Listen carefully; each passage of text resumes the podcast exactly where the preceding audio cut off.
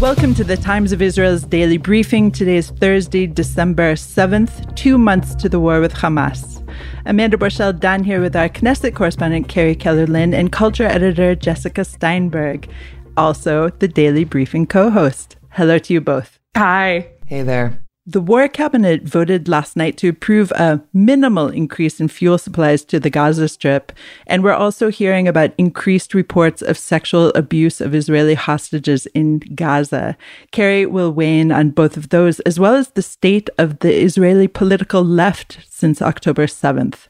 Jessica is here and will fill us in on what families of released hostages are telling us. And we'll also discuss two of the over 100 hostages whose stories moved us in particular. All this and more when we're back. The Technion Israel Institute of Technology is where some of Israel's brightest minds ask the biggest question of all What if?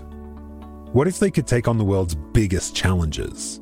What if they could develop life changing environmental, scientific, health, medical, and technological discoveries that will make a huge impact on Israel and the planet?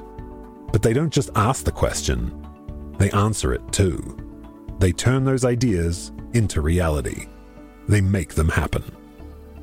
To see just some of the incredible things they've achieved, get the Technion Booklet of Wonders at ats.org slash wonders. We hope it inspires you to give them your support so they can keep doing what they do best. The American Technion Society. World changing discoveries by Israel's brightest minds, made possible by you.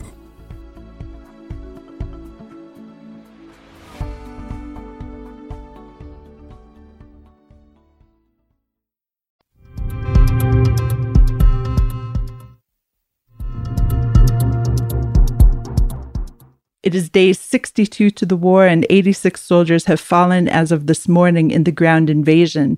The ground forces, Air Force, and Navy continue to operate in all parts of the Gaza Strip, pushing further into the encircled cities of Khan Yunis and Jabalia. Late last night, the War Cabinet approved an increase in fuel supplies to the Gaza Strip. So, Carrie, it's not a decision that they made easily, and there was more than a little pressure from the Americans, correct? Absolutely, Amanda. This decision was basically the result of U.S. pressure to double or even triple the amount of fuel that Israel is currently letting into the Gaza Strip. That number, as of yesterday, was about 60,000 liters a day. Today, um, reports say it will be about 120 um, thousand liters, and that might get up to 180,000 liters. Why is this fuel important? Well, from the perspective of, of a Palestinian or from Hamas, uh, fuel is required for several critical things. Uh, the U.S. is is stressing um, they want fuel to go to humanitarian issues as well as to sewage plants in order to prevent diseases, and that's the line that Israel has reiterated. Um, fuel is also used to run hospitals, to run desalination plants, um, but it is also critically used to ventilate Hamas's hundreds of kilometers long network of subterranean tunnels where the majority of its fighters have been hiding and where Israel is struggling to um, defeat them. And so by choking Hamas of fuel, um, or minimizing its access to additional fuel resources because it was estimated to have about half a million liters of fuel before the war started, um, hoarded this means that Israel could minimize the amount of time that Hamas is able to um, hide itself away in its subterranean fortress. Right. It should be reminded that Gaza is, of course, a police state, and all the fuel will first get to the Hamas operatives. And so the real question is how is the IDF checking that it makes it to civilians at all? Well, I can tell you the general procedure for how IDF uh, checks aid. The aid comes to the Egyptian Israeli border at a place called Nitzana, and the trucks are checked. From there, it returns through Egypt to the Rafah crossing, and it, then goes into Gaza. Um, the IDF, uh, specifically the coordinator for, of government activities and territories, tracks that um, all goods until they reach a uh, UN depot, and then it stops tracking the goods. And of course, uh, Israel has also kind of shared um, either off record, otherwise intelligence that uh, once that goods or fuel or whatever reaches an UNRWA depot, it's kind of out of Israel's hands, and that's where it's generally raided by Hamas. Okay, Carrie, we are hearing reports that at least 10 of the Israeli civilians that were re- released by Hamas, we're talking about both men and women, were sexually assaulted or abused while in captivity. We have, of course, heard terrible accounts of what happened on o- October 7th. You've done a lot of work on this. So it should come as no surprise, but it's still terrible and shocking. What do you know about this? So, Amanda, we don't know very much, actually. We know very little about what happened to um, the 100 odd released hostages when they were held um, for 50 to 60 days in, in Hamas captivity. Um, what you said that there have been reports that um, doctors who've treated some of those released hostages have said they've seen signs and heard testimony about sexual abuse is, is kind of the extent of it. But it does align with testimony that we heard from one of the hostages directly. Um, she told the war cabinet that women were being touched is how she phrased it um, by uh, by their captors, and this, of course, aligns with uh, the abuse, the documented abuse that we saw of civilians um, who were attacked by Hamas on October seventh, um, and many of them who did not survive to provide their own testimony. This week, we heard, of course, from President Joe Biden and Prime Minister Benjamin Netanyahu crying out to the world to believe women. Do you feel like the tide is turning here in terms of world opinion on this? I think the world is a lot less interested in what's happening in Israel um, or what happened in Israel than what is happening in Gaza. And that's kind of the pattern we saw from the very first few days of the war. Um, Israel still hadn't started its um, air campaign against Gaza, there were still Hamas ter- uh, militants, terrorists on Israeli soil terrorizing communities and killing people in Israel South when we started seeing calls for Israel to not commit a genocide um, in Palestine. That was the phrase being used before Israel dropped its first bomb. Um, and so I, I, think that the kind of global um, international institutions are kind of taking that same line. Um, and, and that is the, I think, outrage that Prime Minister Netanyahu was expressing um, when he said something very surprising. He said in English, Where the hell are you? Um, I don't remember him saying something so pointed uh, in recent memory. Um, of course, with comments directed to those international institutions for uh, taking close to two months to say something might have happened to Israeli women, um, and then making very, very weak statements to that regard once they finally did. Apropos silence, two far right ultranationalist organizations and multiple Temple Mount activist groups are set to conduct a march through the Muslim quarter of the Old City of Jerusalem tonight. But on the left or the far left, I haven't been hearing much since October 7th. And is there silence strategic or is it more of a matter of who cares what they have to say anyway? Well, Israel doesn't really have a far left anymore. Um, it, definitely not politically. There's no far left party that's currently in uh, the Israeli Knesset, and the center left party, um, the Labor Party, has very, very small representation, almost minimal representation in the Knesset. Um, so the left wing in Israeli politics has actually kind of eroded for this wider center. That being said, we're not hearing uh, much from leaders. We, I think, we did hear from the left wing leaders on this. Um, but this is just not the issue in Israeli politics today. Everyone is very much focused on the war. Um, and in some ways, this far right march kind of is slipping in under the radar. I think that if they're provocative today, that's when we might see stronger reactions. Okay, so you are unfortunately leaving us, and your final piece that we are hoping to publish today, tomorrow, is about the state of the left. What else can you tell us about what's happening there? Well, the left wing, as we just mentioned, has been declining very steadily uh, since the kind of collapse of the Oslo Accords with the Second Intifada about 20 years ago. Um, but there still is a left wing in Israel, and there still is a peace movement. Those are distinct entities, but they obviously overlap quite significantly in the Venn diagram. Um, much like the rest of Israeli society, uh, people on the left, people in the peace movement have been grappling with the shock, the, the trauma of October 7th, something really unprecedented and that also shook, uh, especially people in the peace movement, their core foundation that, you know, people are inherently good, um, that, you know, bridge building matters. Uh, but the leaders of the peace movement that I spoke to, as well as uh, the leaders of the political left, um, said that October 7th, if anything, just reaffirmed their belief in a two state solution. And they feel hopeful in some ways that maybe enough has been shaken to show that a diplomatic solution must be the way forward. Now, they don't think that this is going to happen overnight. Um, they phrased it more in a we don't know how we'll get there, but we think it still must be possible. This can take years. And also remember that uh, peace was made with Egypt only five years after um, Egypt and Syria invaded Israel and surprised the country with what then might have been considered the most devastating war in 1973. Carrie, thank you for that. And good luck to you at the Wall Street Journal. Listeners, check out her byline there. We'll go to a short break. You're listening to this podcast, so I know you care about the war in Israel right now. And you've been reading the headlines massacre in Gaza, genocide perpetrated by Hamas. No, by Israel. But if you've been listening to this podcast long enough, you know one thing. This stuff seems complicated. And honestly, no one can really just pick a side or decide an opinion without really learning, without really knowing what you're talking about. And that's where this podcast comes in. Check out Unpacking Israeli History, now in its sixth season. They have episodes with topics ranging from what is Hamas anyway, to whether Israel should ransom captured soldiers, and the history of Israel and its disengagement from Gaza in 2005. Unpacking Israeli history cuts through the noise and helps you understand Israel's present through understanding Israel's history. So, educate yourself. Learn the history behind the headlines. Find Unpacking Israeli History wherever you listen to your podcasts.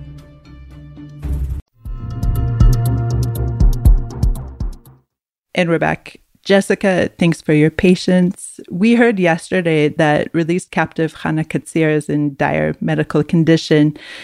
And she's not alone. I mean, obviously, the scars on bodies and on minds are very different scars, but they're no less real.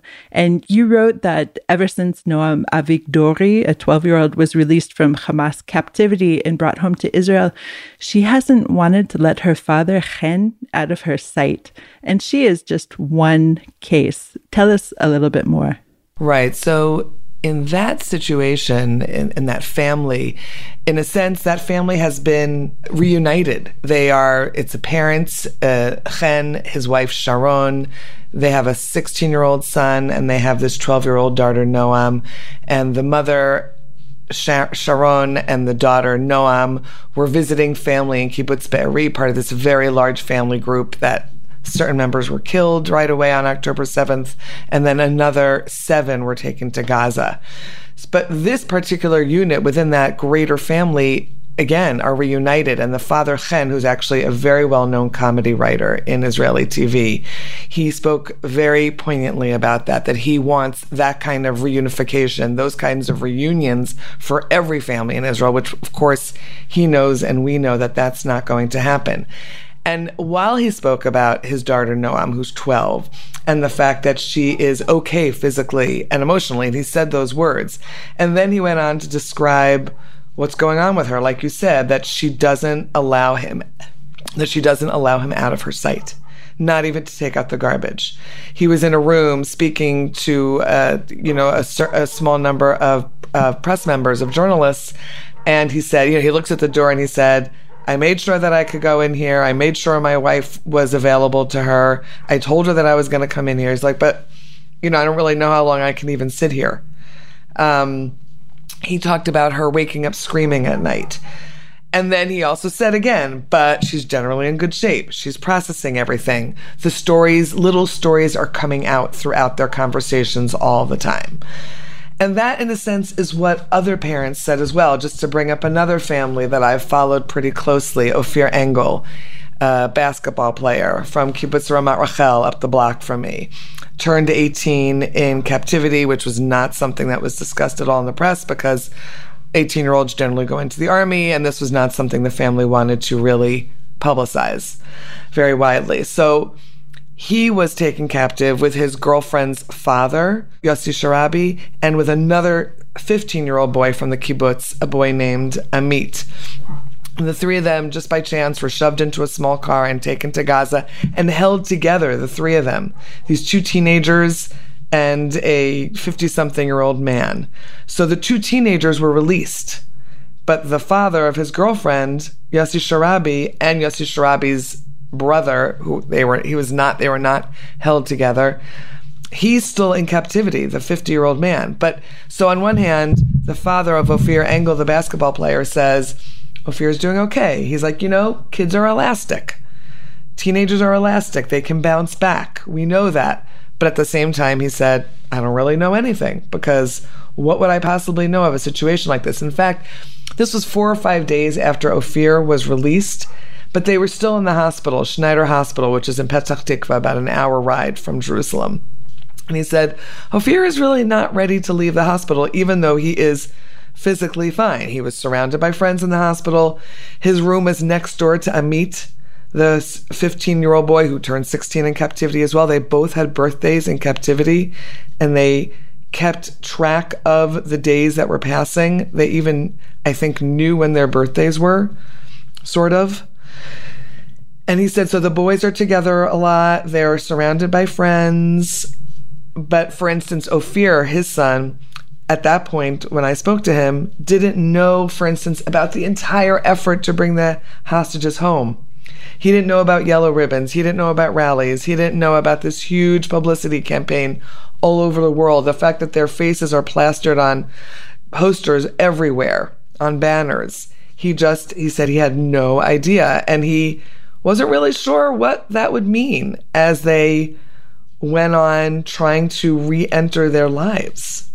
And of course, there is still this huge gaping hole of his girlfriend's father, still a hostage. Right. Their faces are so familiar. I've told you in the past that I feel like they're relatives to me. I, I could pick them out. I definitely can recognize them. And I'm just one person in Israel.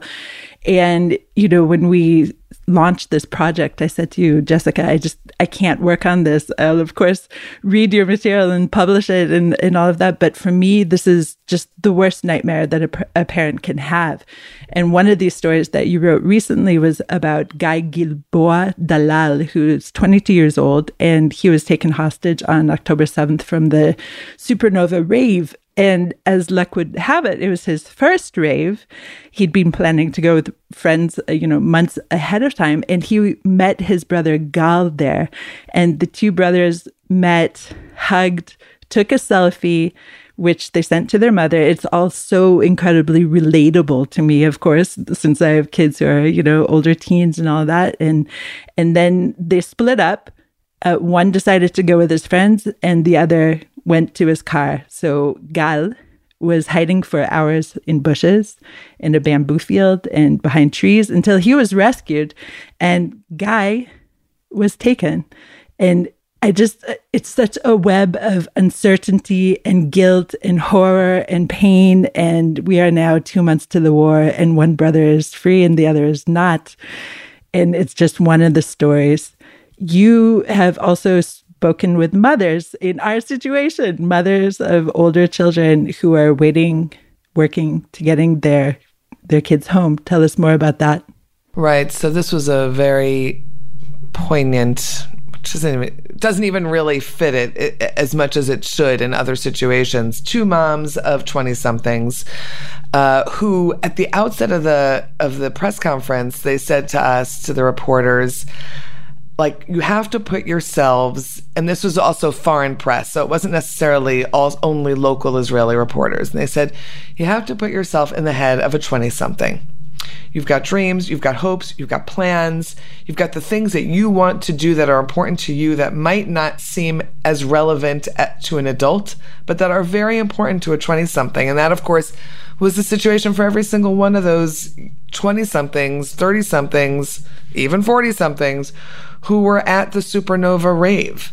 So these two moms spoke about their sons, Yotam Chaim and Alon Ohel, who both happen to be musicians, which is why these two mothers in the past two months have found, you know, sort of a lot of solace in one another. And they spoke a little bit about that. Yotam Chaim is 28. He lived by himself in Kibbutz Kfar Aza. Uh, he's a drummer. He's a heavy metal drummer and he was taken hostage from Kibbutz Kfar Aza. That's sort of his story. And Alon Ohel is a pianist, 22, um, went to the rave, actually ended up in the same shelter as Hersh Goldberg Polin, who we've written about a lot. This was this shelter that had 29 people crammed in there, and one very brave soldier had thrown the grenades back out. Both of them were taken hostage. So Yotam, back to him, the 28 year old from Kibbutz Kfar Aza, he's a drummer, lives alone. He's someone who struggles with some medical and mental health issues. His mother didn't go into it, doesn't really matter. Um, he got through that morning alone, very scared in his safe room, played drums, which is where we're in his safe room in order to keep himself distracted. And then the day went on and on, and his parents, who live in a nearby moshav, couldn't come get him because the road was filled with terrorists, and they all knew that. And then at some point, he said to his parents, You know, they're burning the house, they're outside my window, I can't go out, I can't go anywhere. I am I am locked into this room in a sense. And he really was. And that was it. That was the last time that they heard from him. And she wept. She wept on and off throughout this press conference because her 28 year old, who she talks to several times throughout every day, even though he's wants to, you know, he has his plans, he has his dreams, he wants to become a great heavy metal drummer, he wants to perform around the world. But right now, obviously, that's not happening. And this was what really got to me was earlier in the morning when no one really knew the extent to which there was this attack, this vicious attack that was happening in this kibbutz and in so many others. He said to his parents, and they played the recording. I am, he said, I'm just so pissed. I'm so angry that the festival that I was supposed to play at tonight in Tel Aviv was canceled. Meaning the, this event was canceled earlier in the day because there were all these rockets going off and knew, no one knew what was could be happening in the evening. And that's what he was most upset about earlier in the day because this is something, a gig he'd been planning on for a long time. If I'll just to turn to Alon oh Ohel, the pianist, so his parents, who actually live up north, and this was also one of his first raves. He had not been to a lot of them. He's been traveling the world. He plays the piano wherever he sees it. Walks into a bar in the Philippines, plays the piano. Sees a piano on the street, plays it. Walks into someone's house, plays the piano. So they he does a lot of jazz. So they've been doing a lot of different musical events in order to really feel his energy and keep him close to them in their hearts and do what he loves to do. So they brought a very they brought a very famous Israeli jazz musician. They brought Avishai Cohen to their house in the north and they played one of his songs. It's also with Alon's younger brother who's also a musician. And it's a beautiful, haunting piece that we've linked to in several pieces so we people can listen to it. And they also put a piano in Hostages Square in Tel Aviv, which is in front of the Tel Aviv Museum of Art, where there's all these rallies that happen and there are all these impromptu art exhibits that have been placed there. And this piano has a uh, a sculpture of a big yellow light um, sort of pouring over this piano, making the piano yellow. And it's basically supposed to be an ohel, like a tent of light. Sort of, again, referring to Alon, referring to his spirit, referring to his energy. And all of these different musicians have been sitting down at the piano and playing, and kids and teens and adults. And it's helps the family. It helps them feel like, you know, he could come back and he could play the piano there in Hostages Square. And that's what they hope is going to happen. We are all holding our breaths and it's just suffocating two months on, uh, waiting for them. Jessica, thank you for sharing their stories with us. Sure. Listeners, thank you for joining us for today's daily briefing. Check out another installment with Jessica tomorrow. This installment was produced by the Podwaves. If you have a question about this or other episodes, please drop us an email at podcast at timesofisrael.com. Until tomorrow, shalom.